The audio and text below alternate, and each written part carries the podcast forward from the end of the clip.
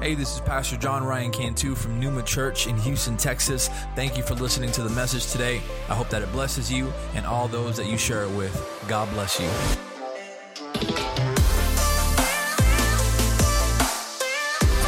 Amen. Praise God. God is good all the time. Welcome to church this this Palm Sunday. I got my Palm shirt on. He's got palms on it. What pastor you know that has a Palm Sunday shirt? I didn't know what I was going to wear this morning. I saw, I was like, that would be perfect, right?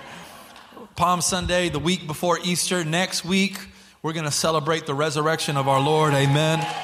And it's going to be awesome. And, and I want to invite you to invite somebody else. Easter, they call it the Super Bowl of Sundays because people who don't normally come to church, they'll go to church on Easter because they like to keep some semblance of, of religious tradition, right?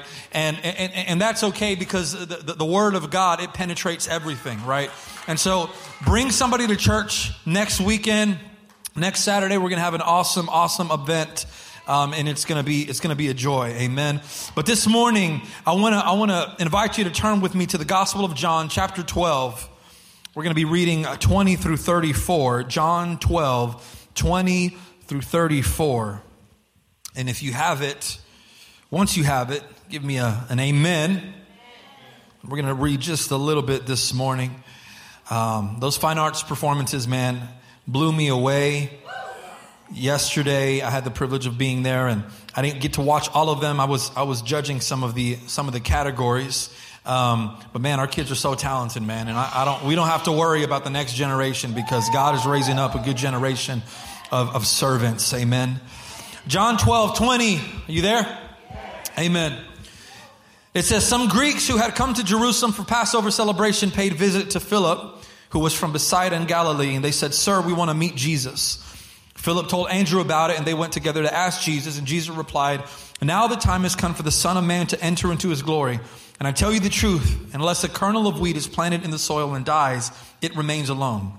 But its death will produce many new kernels, a plentiful harvest of new lives. Those who love their life in this world will lose it.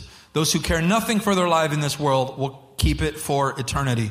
Anyone who wants to serve me must follow me because my servants must be where I am and the Father will honor anyone who serves me. Verse 27 says, Now my soul is deeply troubled.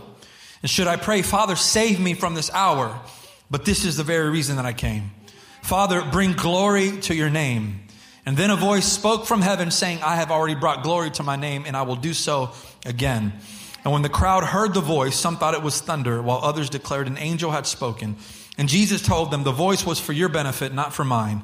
The time for judging this world has come when Satan, the ruler of this world, will be cast out. And when I am lifted up from the earth, I will draw everyone to myself. And he said this to indicate how he was going to die. The crowd responded, We understood from the scripture that the Messiah would live forever. How can you say that the Son of Man will die? Just who is the Son of Man anyway? Let's pray. Heavenly Father, I thank you for your word, Father. I pray that you have spoken it over me, Lord, and I pray that right now your Holy Spirit would be on my lips, my God, and that you would be on our hearts, my God, to be receptive of this word, my God. I pray that it would bring conviction and freedom, my God, and salvation, Father God. Do what you want to do, Holy Spirit, not my way, but yours. In Jesus' name, amen. You can be seated. Amen. The title of my sermon this morning is, uh, is after Philippians 1.21, where uh, Paul tells the church of Philippi, he says, To die is gain. To die is gain. That's the title of my sermon this morning. There's something about that phrase that just doesn't make sense, right? To die is gain. When we talk about death, we don't ever really associate it with gain. We associate it with loss. We say, I'm sorry for your loss. Say, my, my, my loved one just passed away. We don't, we don't associate death with joy or strength or gain and, and, and we, we celebrate the fact that we serve a living God. Amen? We don't serve a dead God, we serve a living God. So to say to die is gain, it just it, it doesn't really make sense. But this is the very mission of Jesus. He has to die so that the kingdom of heaven would gain. And all of this that we just read, this takes place uh, the week before Jesus goes to the cross, again, today is known as Palm Sunday, the week right before Resurrection Sunday. And it marks the triumphal entry of Jesus into Jerusalem when he rode into Jerusalem on a, on a colt. And the Bible says that the people, they received him as king. They laid down their garments and they, uh, they, they, they, threw palms um, to, to, to, to uh, welcome Jesus as their king because they believed that Jesus was going to free them from political oppression, right? We all know that. And so this all takes place a week out from Jesus' death, but people aren't celebrating his death. When Jesus rides into Jerusalem, people are celebrating a new king who is about to begin his reign. And see, in Jesus' day, how many of you know that Jesus had a lot of followers? He had a lot of followers. Crowds would gather to hear this man of Galilee by the thousands. He, uh, he, was, he was made into some type of like a, like a celebrity even in his day. He was popular, he was controversial, he, he was an amazing teacher and he did miracles. And with all of that, the word spread, uh, spread throughout the region of the, uh, of the New Testament Israel that he was also the son of David. He was the promised Messiah and that he was going to take back the throne of David. And so this is exactly what the people of Israel were waiting for. They had been waiting for a long time for this king to return and, and restore the kingdom of Israel. Because as of this, as of now, they were captives of Rome. They were a nation without really a home of their own. And so Jesus, he was popular and he had a lot of followers and he had a lot of different types of followers. He didn't always have the same types of followers. Jesus had his, his inner circle. He had his 12 disciples that were always with him, that were learning from him. He also had a less intimate group of disciples who were committed to his ministry, but they weren't as, as involved as the 12. Then he had a lot of people who followed his teachings, people who believed in what he said about himself, and they applied much of what he taught to their lives right? There's a lot of people who, who come to church. Maybe you come on Sundays and, and, and that's okay. You're, you're a Christian. You accept Jesus, but you're not necessarily involved in the ministry. Um, and then Jesus had a lot of people, he had a lot of spectators, a lot of skeptics.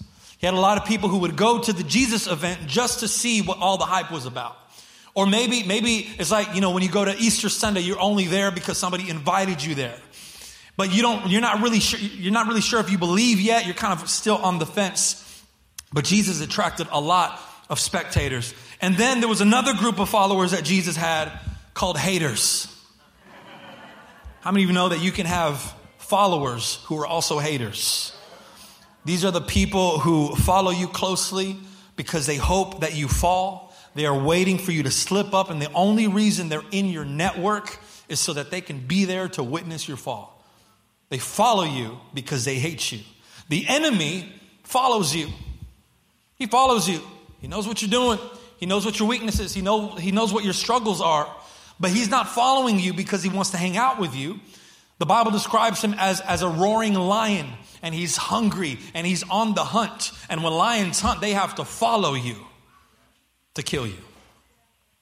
And so for Jesus, these were the Pharisees, these were the Sadducees, the religious leaders, following Jesus everywhere that he went so that they could catch him in a crime and arrest him. And so Jesus had all these types of followers.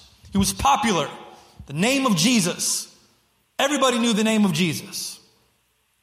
But this was also a time where so many of the followers, I would say all of the followers of Jesus, all different types of followers of Jesus, were still trying to figure out who Jesus really was. There was a lot of skepticism around the person of Jesus, and there was a lot of questions that people had about Jesus. This Jesus, okay, he's a miracle worker, but where does his power come from? Some people accused him of, of possessing the power of Satan. That's the only reason you're able to do miracles, because you're possessed by Satan. This Jesus, he's a great teacher, but is he a false teacher? Is he teaching the truth?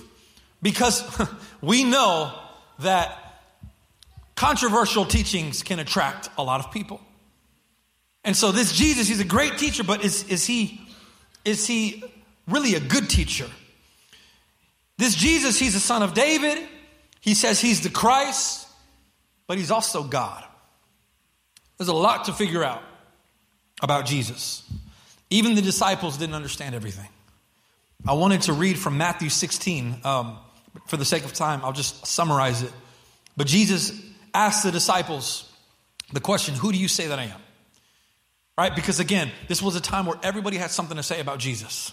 Everybody had something, some type of opinion or perspective about Jesus. And so Jesus asked this question that probably is, is, is in everybody's talks, right? Everybody's talking about Jesus. And he presses this question to his most intimate circle of people who know him best. And he says, Who do you say that I am? And Peter says, You are the Christ, the Son of the living God. And Jesus commends him. He praises Peter for, for rightly recognizing who Jesus was. But in the very same chapter, if you read it, Jesus also rebukes Peter because Peter fails to understand the mission of Jesus. We truly don't understand how confusing it was to be a follower of Jesus in this day. I mean, I know it, it, in hindsight, we, we look at the people and we look at their mistakes and we're like, man, these people are stupid, it's right in front of them. But like, if we were there, we have it so good now. We, we have, we, we know who Jesus is. We have the 66 books of the Bible. The canon of scripture is closed. Paul said in Ephesians, he said that the mystery of the gospel has now been revealed. Our eyes are open. We now know not who just Jesus is, but what he had to do. But in Jesus' day, it was rough, man. And I can't, on, I can't honestly say that if I was with Jesus in his inner circle, that I would understand any of it. I think I would have just been there smiling and nodding at whatever Jesus said, like, all right. And it would go over my head. Because think about it. Okay, Jesus, you, you have a kingdom, but it's not a kingdom of this world. What, what is that about? Jesus, you, you are the king who's going to live forever, but you have to die. You are God, but yet you are mortal. So the question at the end of the passage that we just read, I think, is justifiable. Who is the Son of Man? Who is he? And, and can I tell you, man, there's still so much about God that we don't understand. There's so much that we don't understand. We don't understand what he does. I'm convinced that as humans, we will never stop trying to figure out God. I mean, because we, we try to make sense of everything. When something bad happens in your life, when you lose something, when you lose a job, when you lose a house, when you lose a girlfriend, we're always trying to figure out a reason. Well, maybe it's because of this. Maybe there's something better. Maybe there's something worse. Maybe I'm not meant for this. We always, we're trying to figure out life. And as, as, as believers, as Christians, we try to make sense of everything but through a Christian perspective, right? We try to, we try to, we try to make sense of our, our battles that we're facing, right? And so we always say things like, God is up to something. God is doing something, right? And I just know that the 12 disciples and the people closest to Jesus, they were committed to him and they trusted him, but they didn't understand his mission. They couldn't, they couldn't make sense of it. And the most confusing part of all of this, and much of the reason that Jesus lost many of his followers by the time he got to the cross, was because he was saying that he had to die. How is it that you are this conquering king who has to die? You can't, you can't serve a dead king. Dead kings have no power. Dead kings can't do anything. People want a strong leader. You, you ain't strong if you're dead. And so, yeah, Jesus, it's cool that you do all these miracles and you're a great teacher and, and, and, and, and you come against the religious leaders and you're strong while you're alive, but you're about to die.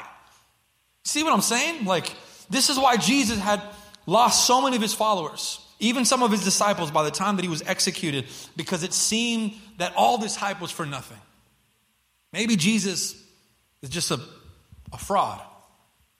Because kings come to conquer, not to die.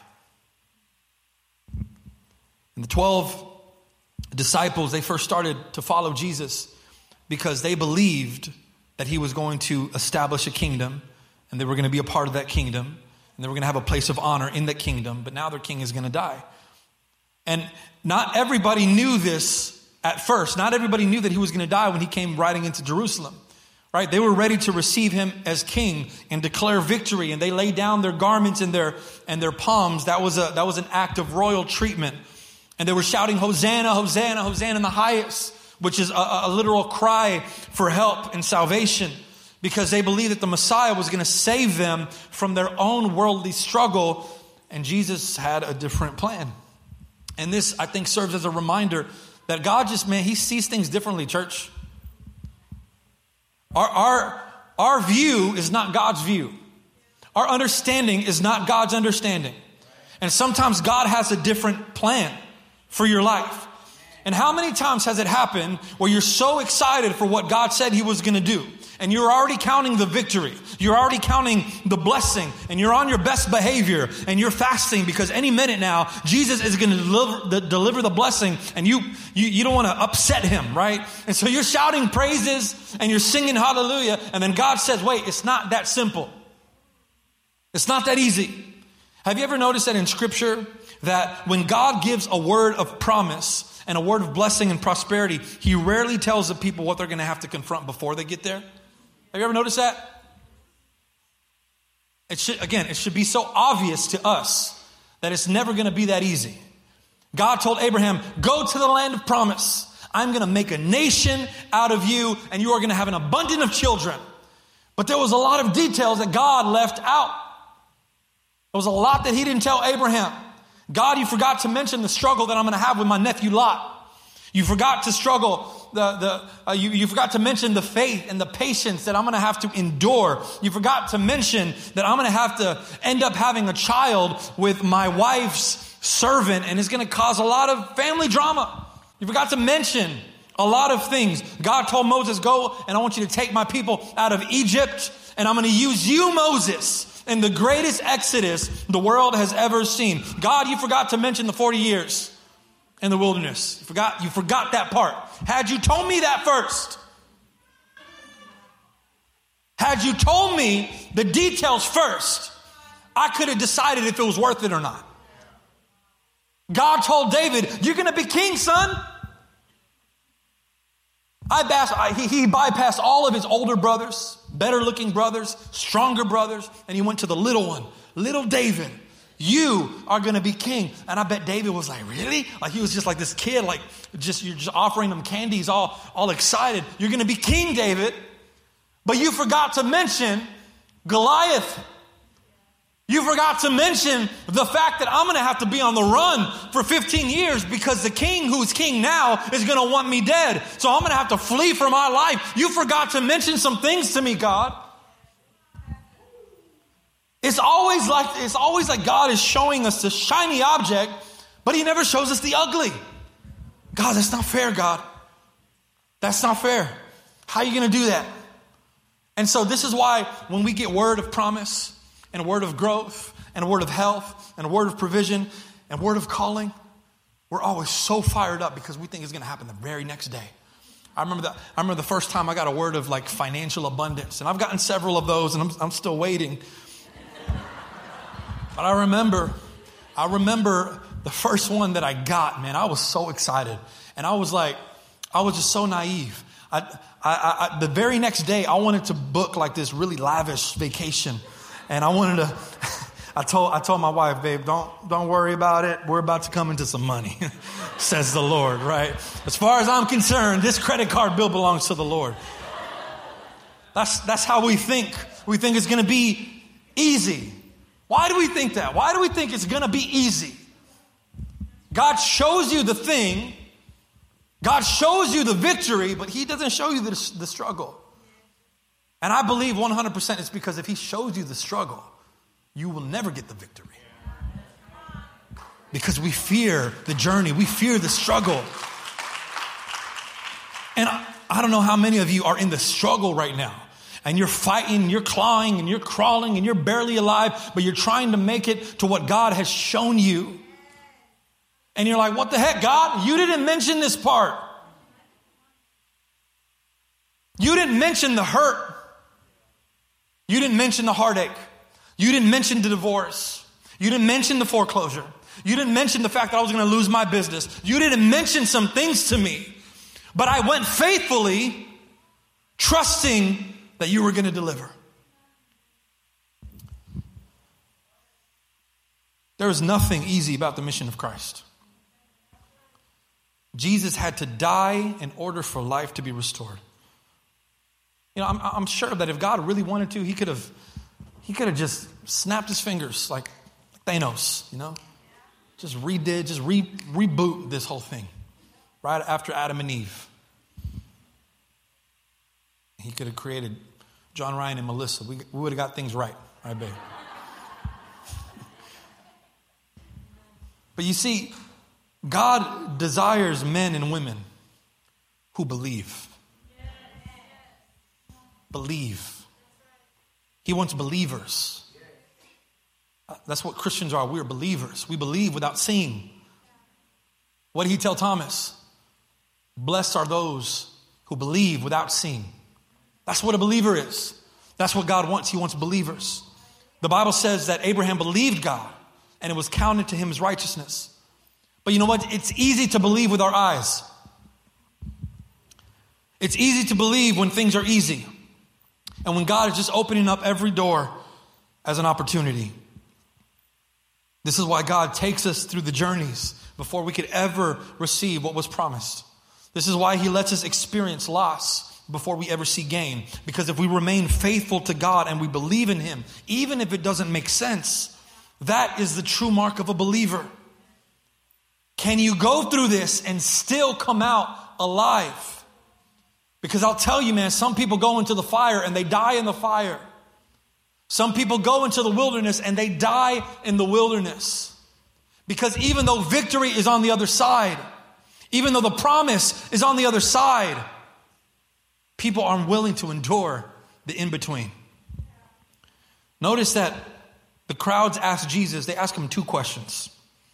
They want to know more about why he's going to die when the scripture says that he's going to live forever. And then they want to know who the Son of Man is. So Jesus dodges both of those questions. He doesn't answer them. Ah, isn't that frustrating, man? When you're asking God some questions, God, give me some revelation. God, give me some clarity. God, there's a prophet coming next week. Bless you. There's a prophet coming next week. That's the last time. Bless you.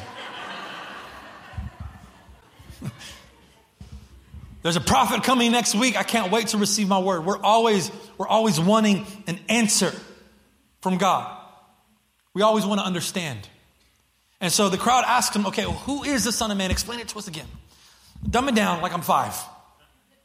Tell me, tell me why you have to die when the scripture says that the king is going to live forever.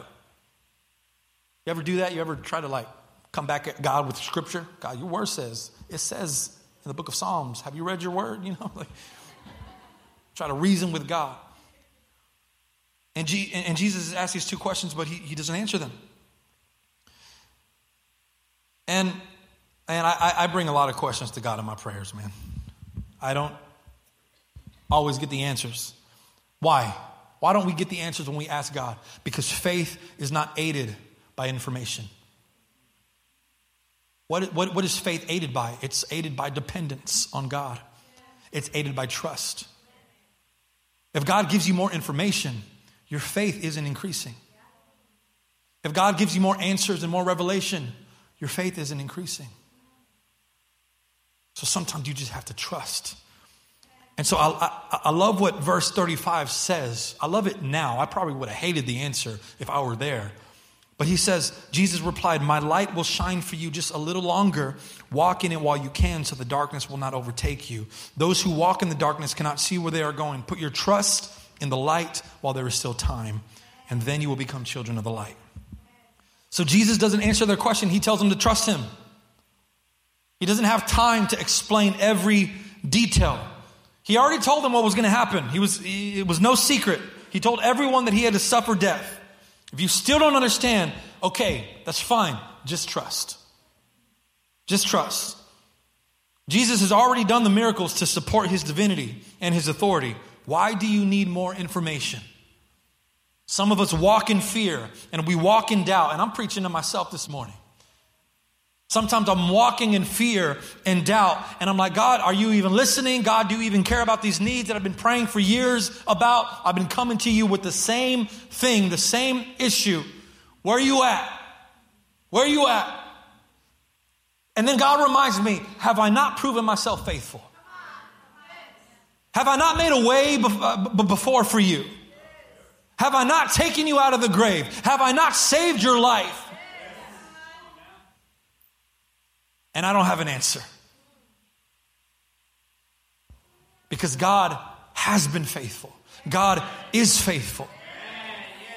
I don't need more information for him to prove his faithfulness. God is the same yesterday, today, and forever. If God was faithful then, he'll be faithful today. Jesus did all these miracles. He spent three years of his ministry doing miracles. That was supposed to be the proof of his divinity. And so now when he's saying things like, okay, I'm going to die, it's causing a lot of doubt in the people who are following Jesus. And verse 37 says, But despite all the miraculous signs Jesus had done, most of the people did not believe. Man. Church, we have given so much power to, to negativity, to negative circumstances. We've given so much power to that. And I, am sure I'm speaking for all of us. I speak for myself. I've given so much power to negative circumstances.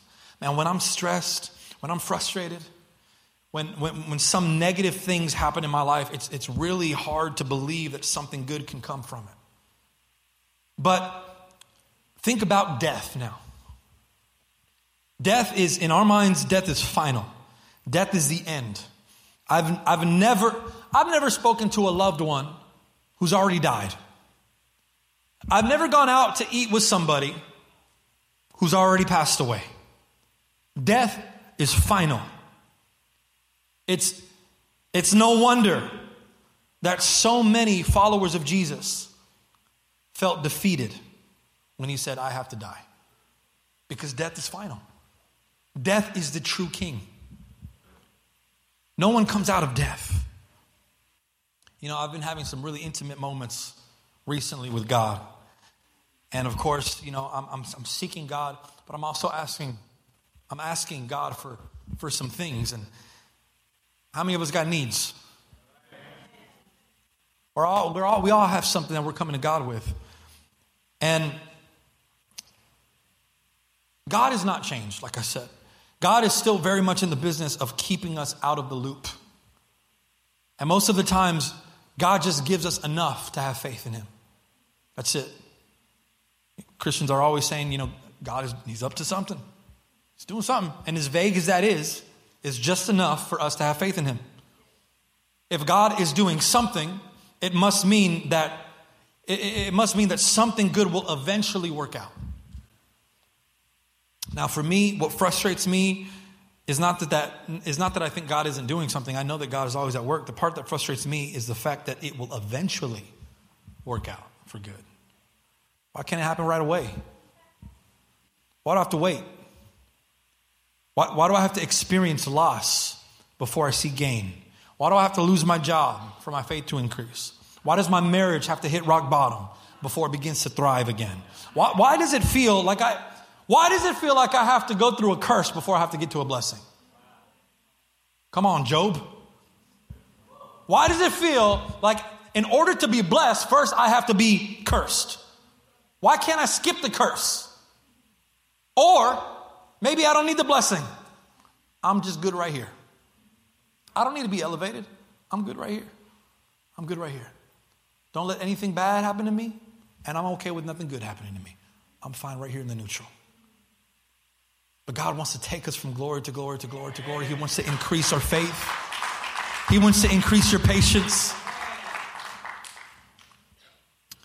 It's the eventually that I don't like. I hate the eventually. The other day I told I told my wife, I said, I was having a very vulnerable moment with her. Man, it's okay to cry sometimes, all right? Not that I was crying. I told her, I, I, I, told her, babe, I have full faith that God is, work, is working. He's doing something. I, I know it. I know that God has not forgotten about me. But I said, what I'm worried about is that his plan involves my discomfort. That's what I'm worried about because I fear the Lord. I come to God with fear and trembling. I come to God knowing that He has all authority. And if He wants to strip me, He can strip me. And I have to be okay with it because He's God. I told her, I'm worried that God requires things to get worse before they get better. I don't know if this is for anybody today, but sometimes you get to a point in your prayers where the thing that you've been praying against is the thing that re- God requires to happen in order for His plan to work out. We like to rebuke the discomfort. We like to rebuke the negativity. We like to rebuke the possibility of loss and sickness and hardship. But in doing so, we don't realize that we may be rebuking God's plan. Jesus told the disciples, I must suffer.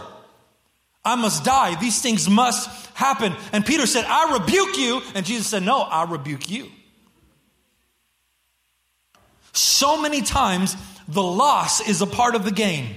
But because it's so hard for us to understand that, that, that loss can lead to something good, we rebuke anything that looks uncomfortable. And I'm at the point right now in my prayers where I'm saying, God, the thing that I've been praying against, if you need it to happen, let it happen. And can I tell you that was the hardest prayer I've ever had to pray? Literally, when I was when I was I was trying to get the words out and I couldn't say it all the way.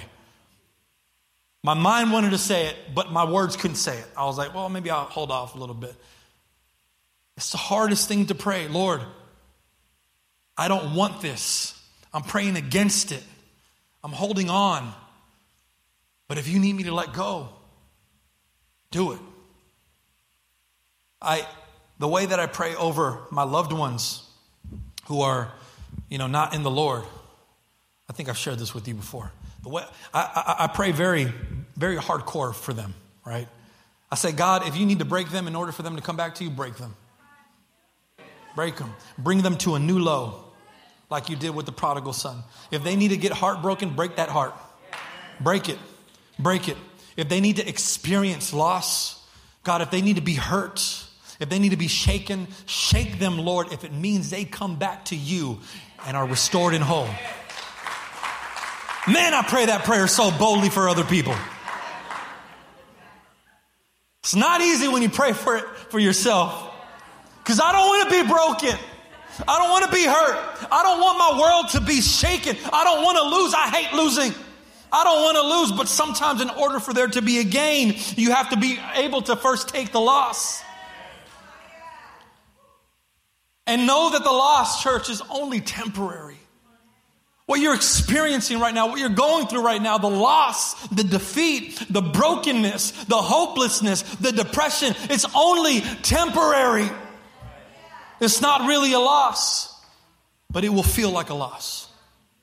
It will feel like pain. We all know that the death of Christ, it didn't end there. But, but it was a necessary step in eternal life.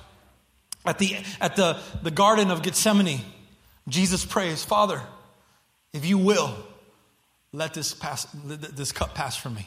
If you will it, take this, take it from me. I love this moment in, in Jesus' lives because it, it, it's such a human moment. You see the disturbance in Jesus' spirit. I mean, how many of us prayed the same thing? Lord, if you will deliver me from this hour, deliver me. Jesus doesn't, listen, Jesus doesn't want to suffer. Who wants to suffer? He doesn't want to be beaten. He doesn't want to be humiliated.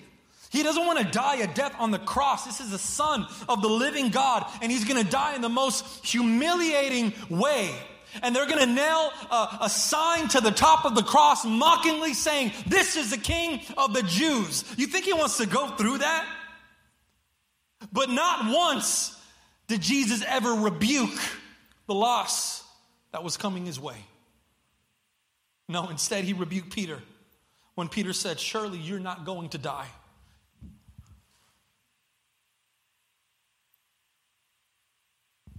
Church, I want to encourage you today. And if, if the band can come up, if we learn anything from Scripture, if we learn anything about the way that God works through man, I want you to get this. We know that God will put man in front of a sea with an army behind him and no way to get through the other side. We know that God does things like that only for him and his hand to bring power to his name.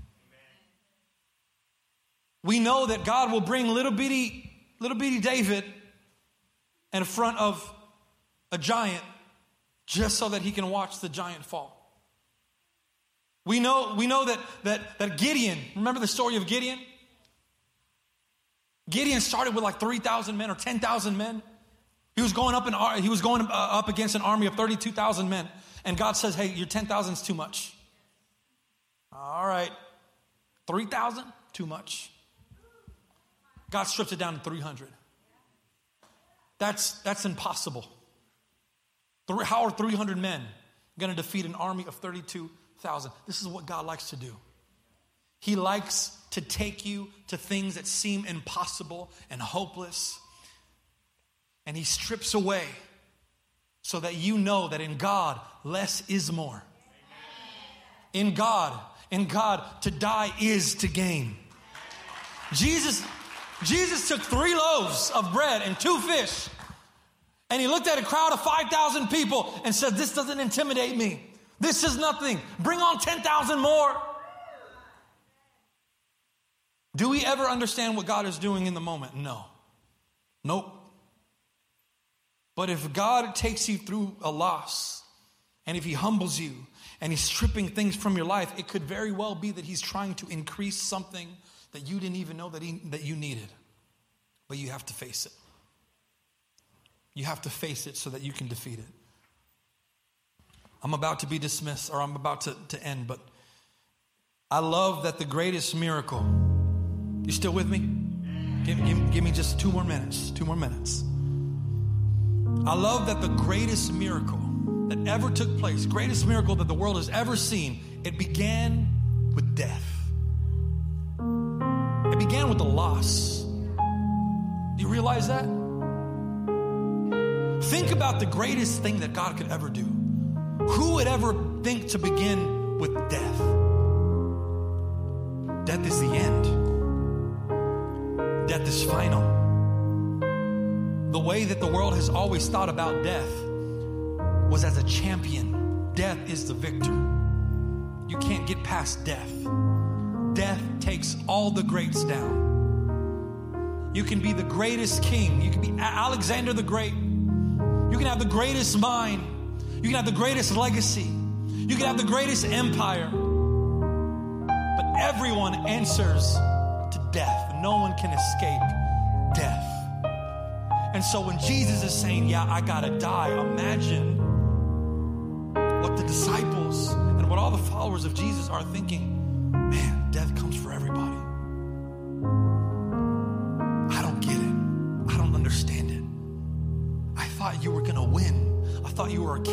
forever. I thought you were God. How does God die? I don't get it. The greatest miracle began with death. And you know, people were pretty impressed when Jesus resurrected Lazarus from the grave. The Bible says that, that, that he had a lot of followers follow him into Jerusalem because he was a true miracle worker. I mean, he resurrected Lazarus from the dead. The miracle worker's dead, it didn't make sense. Church, Jesus had to conquer the very thing that no one ever stopped to think was able to be conquered. Jesus says in verse 30, This is the time when Satan, the ruler of this world, will be cast out.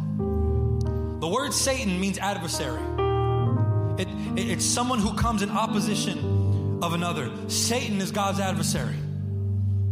And he and so Satan comes against any plan that God has in this world. God's plan from the from the beginning was what? To bring life, to restore life. Because what happened in the Garden of Eden? Death was brought into the world. Death.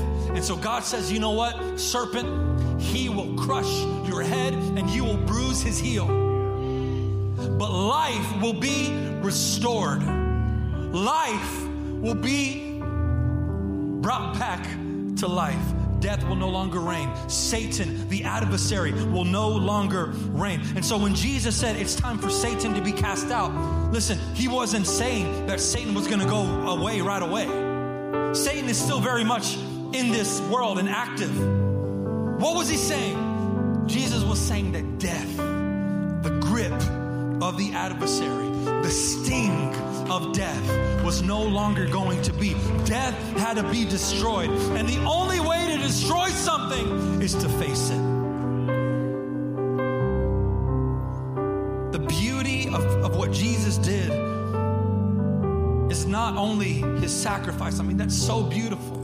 And that's what that's what we that's what we become so grateful for is, is, the sacrifice of Jesus. And we commemorate it through uh, communion and we celebrate his death that gave us life.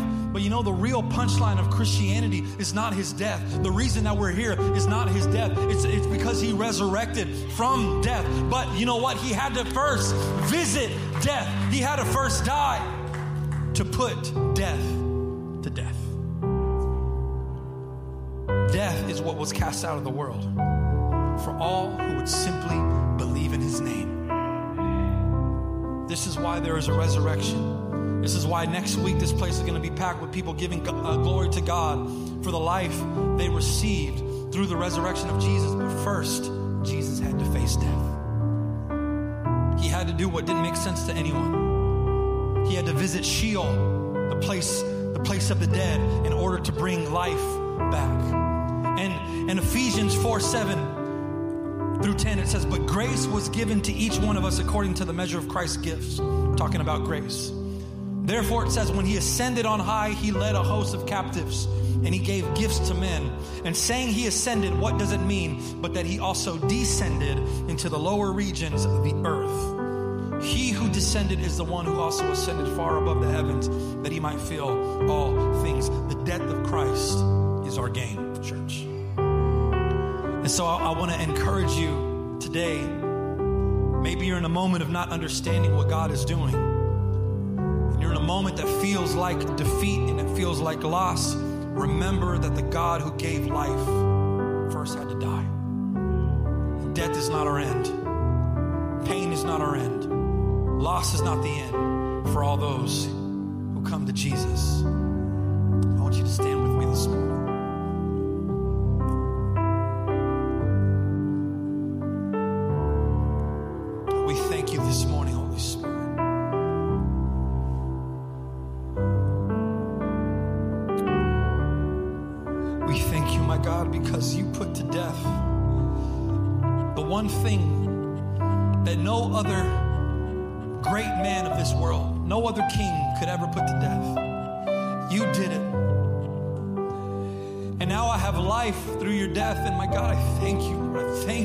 Resurrecting life in us, Lord. And I pray this morning that you would remind us, Lord, anyone who is going through a period of low, anyone who has hit rock bottom, my God, that sometimes in order to conquer those things, you have to face it. And I pray that you would bring an overwhelming amount of strength here in the room right now, Lord. For anyone who's feeling spiritually depleted. Anyone, my God, who is getting to that point in their prayer where they have to say, God, just do the thing that I don't want you to do, but you have to do. I trust in you. I trust in the process. I have faith in you, my God. And I pray, Lord, that if you're withholding information from me, I would know that you are doing something, Father God. And I pray that faith would be activated in this place right now, Holy Spirit.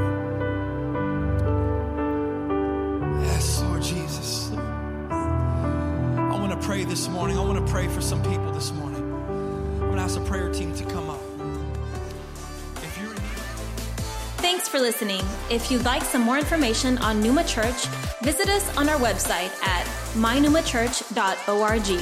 If you enjoyed the podcast, you can subscribe or share it with your friends on social media and tag us at My Numa Church. Thanks again, and God bless.